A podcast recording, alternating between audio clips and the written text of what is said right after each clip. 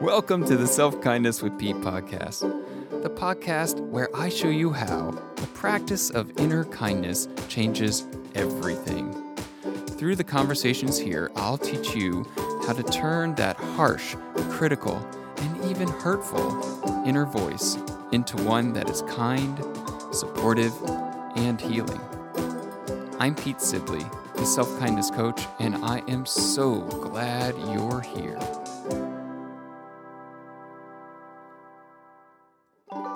Hello, and welcome to another Self Kindness with Pete. I am Pete Sibley, and what a perfect way to start.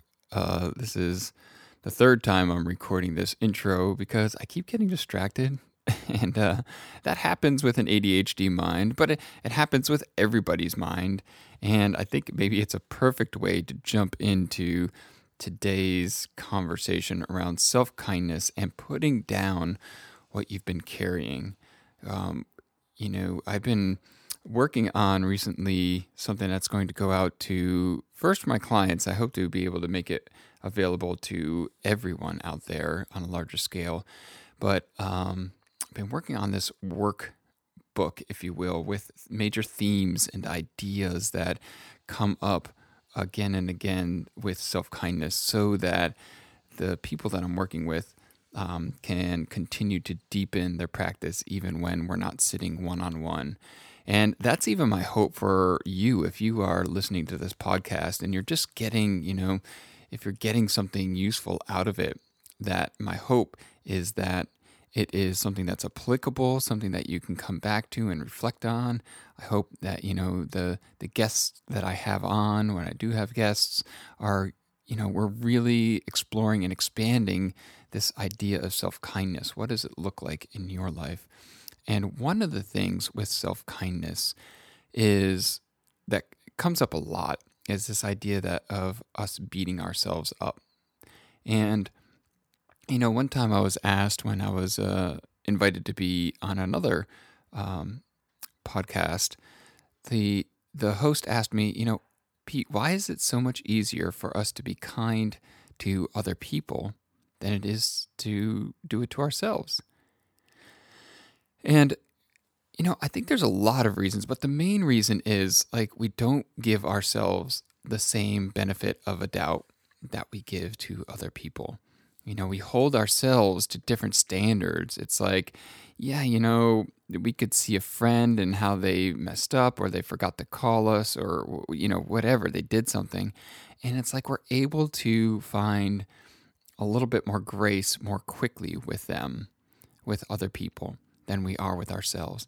And I believe it's this reason that I want to talk about today this theme, this idea of how our awareness and how our ability to notice helps us see when we are continuing to carry something and that it's time to put it down. And so, what we continue to carry about ourselves, what we can't, why we can't extend that kindness as readily to ourselves, is it's like, well, you know, I may have done this thing, but like if you really knew the truth about me, if you really knew this, this, and this, and this, and this, and oh yeah, those things too, you wouldn't be as quick to forgive me as, as you know, as you might be.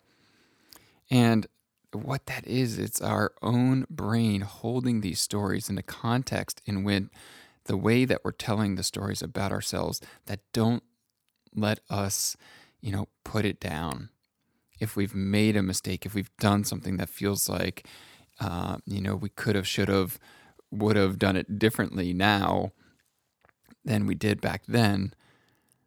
And it's like we hold on to that rather than using the practices that I teach in a self kindness practice that help us to put those things down, lay them down, and allow them to be in the past.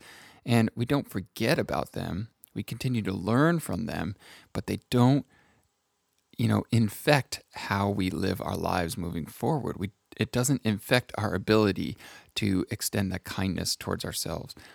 And the reason why it's so important to be able to extend that kindness towards ourselves, just like we do for other people, is because of how that then makes the you know creates the world around us.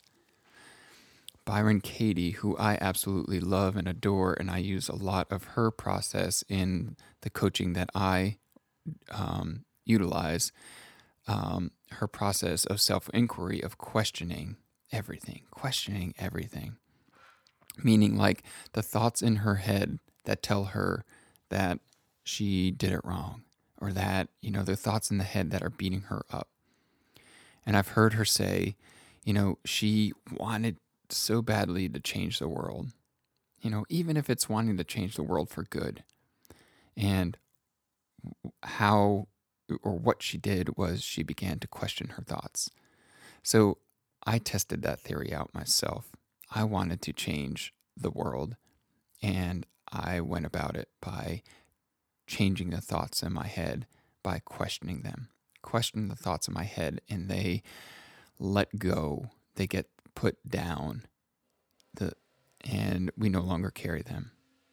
So, a story that I wanted to use to illustrate this is it's a well known story in kind of um, people who are maybe into self help books. It shows up a lot. It's a Zen Buddhist story or uh, a parable, and it's about two monks and a woman. And it goes like this It says that two monks were traveling together, a senior and a junior. They came to a river with a strong current where a young woman was waiting, unable to cross alone. She asks the monks if they would help her across the river. Without a word, and in spite of a sacred vow that he had taken not to touch women, the older monk picks her up, crosses the river, and sets her down on the other side, dry. The younger monk joins them across the river and is aghast that the older monk has broken his vow, but he doesn't say anything. An hour passes as they travel on, and then two hours, and then three hours go by. And finally, now the younger monk is quite agitated and he can't stand it any longer. And he finally says, Master, why did you carry that woman when we took a vow as monks not to touch women?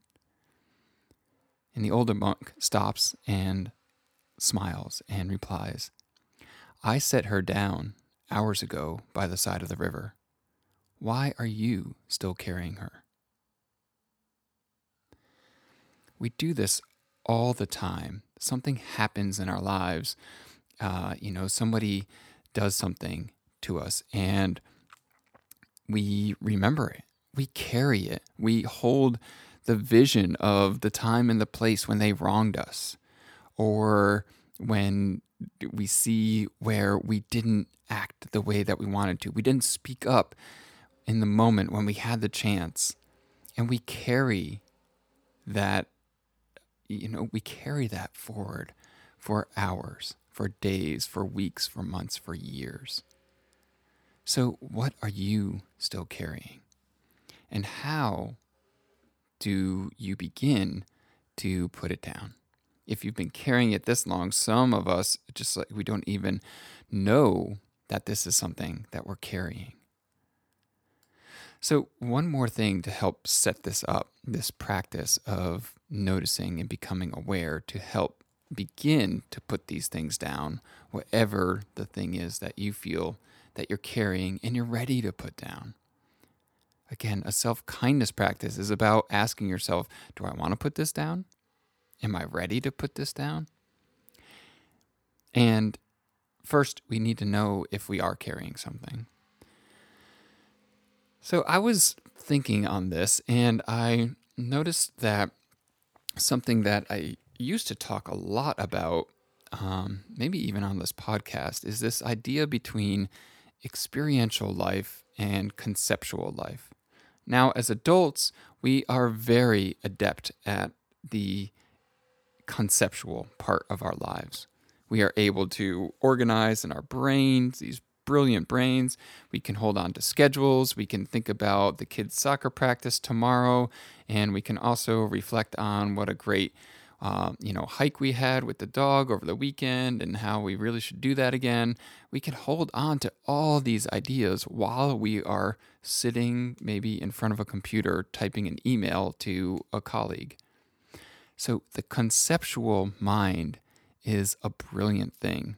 And I believe it's also part of this larger connection to the thing, whatever that is, that's larger, bigger um, than us, whatever that, that part of me that believes in spirit or divine.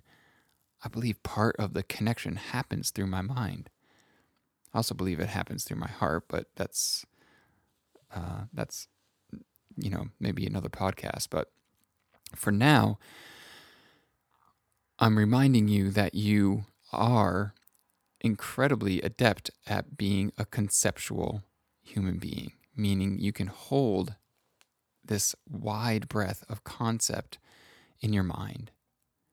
Now, what I want to point to is that's not how we begin on the planet. We begin as experiential beings, as a baby stumbling around, one of my little kids stumbling around. When they first came up to a door, and I would say, you know, sweetie, this is a door. It's a door. And I would point to it and say, door. And my kid had no clue what I was talking about. They like open it and then slam it and then if they know how to open it, they open it again and then they slam it and then they watch how it swings on hinges and they might lean over and nibble the side of the door and lick it and you know they try to look under it and this is all how they learn and we learn the experience of a door what a door does a door opens it closes it can slam it can lock you know all of that there is an experiential learning. Now, one day, the two merge, right? Someone says door, and you get it. You're like, oh, door, the thing that opens and closes, and sometimes it's made of wood, sometimes metal, like door. All of your experience of door goes shoop right into the word or la porte or whatever your language might be. Um, uh, so it becomes two things and slowly you are you know supported in this world to use the concept be more about understanding the concept than the actual experience of it.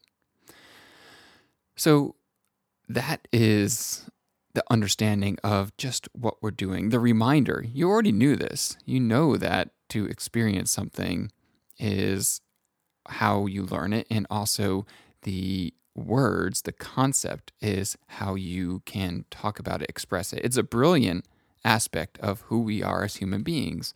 But as the amazing author uh, and spiritual guru Eckhart Tolle says um, in his book, The Power of Now, he said, You can study honey, you can know all about the word honey, the origins of the word honey. You can do a dissertation on honey and how honey is created by bees. But if you never taste honey, you know, what do you have? And so the same thing goes with self kindness. A lot of times, my clients will talk and will even actually be into the coaching container itself for a period of time. And we're still talking about self kindness. And me as a coach, my invitation is to continue to show the skills and the how to and all of the things that lead up to self kindness, but eventually it is the client themselves. It is you yourself that needs to take this in and make it your own to actually experience the self kindness to actually experience the self appreciation, to experience what does it feel like to trust my opinion in this moment. That is the next level. That's where we're going to. To take this brilliance, you know, we know how to learn experientially. We've all done it. We know how to conceptualize something. We all have done it. And now to put the two into action to work together, we can experience a life feeling that we have conceptualized. So here's what I mean you might conceptualize something that's going to happen in two or three days' time. Maybe you need to give a presentation at work, and you start to actually experience right here and now the panic, the fear, the worry of something that's three days ahead. Now, we all do this, but are you aware of it? Are you noticing that you are doing it? Are you, car- are you carrying like that younger monk without even realizing that you're doing it. And so this is where awareness and noticing become the foundations of a self kindness practice, of a practice that leads you to being more connected and fully allowing you. So, noticing is a practice of that a lot of times I use these two interchangeably, but if I was to really make a distinction, I would say that noticing has more of a giving pause quality to it, of a getting still, of a witnessing aspect. So notice your thoughts. Whereas awareness might have more of an active quality to it, a felt quality to it. So I might say be aware of where the feelings are showing up. Be aware of the sensation in your hand when you put your focus on your hands. And can you feel your hands from the inside out? That's awareness. Both using inter- interchangeably, both are essential to begin to have a practice where you can put these thoughts down. In my experience, I can't put the thoughts down on purpose. But what I can do is I can be aware of them. I can notice them. And in that noticing, in that awareness, like that Byron Katie saying, when I question them, when I give them that allowance to exist for just a moment before I tried to numb numb them out, drug them out, drink them down, you know, whatever. Then of their own accord, like eh, that old older monk who just picks up the woman and puts her down and keeps on walking. Thoughts show up in our mind, we give them attention, and then we keep going. They don't stay on they don't end up becoming a conceptualized based fear of the future or a conceptualized uh, shame or embarrassment of the past. We just do them in the moment. And so here are two practices along the lines of what I am talking about. Now, one is a practice for noticing, and that is just look at the world around you and give everything you see just a one word name. So, for example, wall, book, or shoe. And anytime your mind starts adding more, like, oh, my favorite book, or these old shoes with a hole in the fabric, you know, just notice. there it is. Notice. And bring it back and see if you can just go back to the one word name. In this way, you begin to train your mind to witness how quickly it begins to spin a narrative out of a simple observation. The next practice for awareness is sitting comfortably and resting your hands, palms up in your lap. Putting your awareness on your hands, and you can close your eyes to do this too. See or seek to feel the presence of your hands. Or maybe it helps you to think of feeling your hands from the inside. Many people report a tingly feeling after a few moments. This is a direct connection to awareness. It's never any farther than that. So notice, awareness. These are the ways that we begin to, you know, we're not stamping out, we're not hitting the brakes. What we're doing is we are widening the aperture, widening the capacity where it's like a yes and game. It's the new paradigm in which it's not an either or. I either feel like crap or I feel good. It's like crap is here, widen the aperture. What is it pointing me to? Is there something to learn here? Is there an opportunity to slow down? Is it, you know, what, what, what? Curious, curious. And when we become curious, when we become open, it's like we can't help but live from our true nature. And in that sense, we put down the burden we've been carrying for so long and we continue forward. So I love that you spent this time with me today, my friend. If anything here is of service to you, if you listen to this and you're like, I want more of this. I want this to be something intentional in my life. I want to grow this. I want to do what Pete's saying. I want to do it in real time. That was the calling that came to me. I was like, all right, I get this conceptually. I understand this. I want this to happen real time in my life. I want it to happen when I'm yelling at the dog and I want to widen the aperture. I want to see it when I'm getting frustrated with my kids or with my spouse you know, or when my car, like the engine light comes on and all of a sudden it's bucking as I'm going down the road. I want it then because it's a beautiful thing to think about and read about as you're about to go to sleep. But it's another thing to actually live it in the world. And if you want to live it, then message me, my friend. Go down to the show notes. There's a link where you can click and you can set up a free consultation where I tell you about the one on one coaching container that I'm offering right now for anybody who is ready to do this work. You may have done your work and it's time to jump back in, or you may have not done any work and it's time to jump in.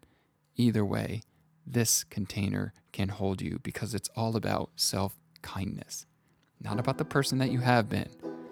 It's about something that exists in each and every one of us.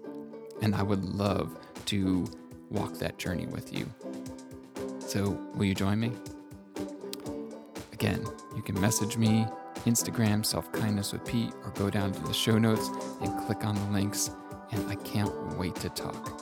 Okay, my friends, have a beautiful week. Love you.